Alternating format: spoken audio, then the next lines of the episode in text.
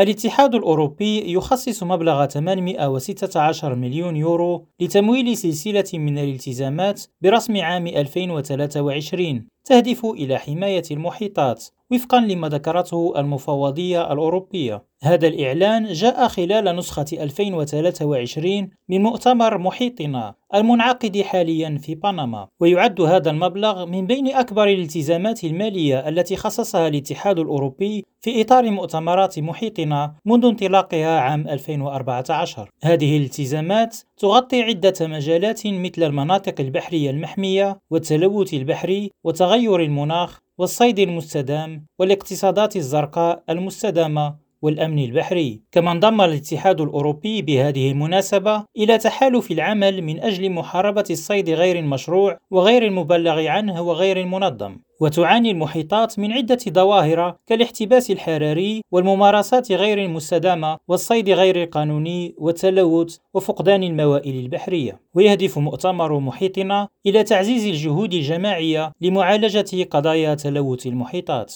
هشام بومهدي ريم راديو بروكسل.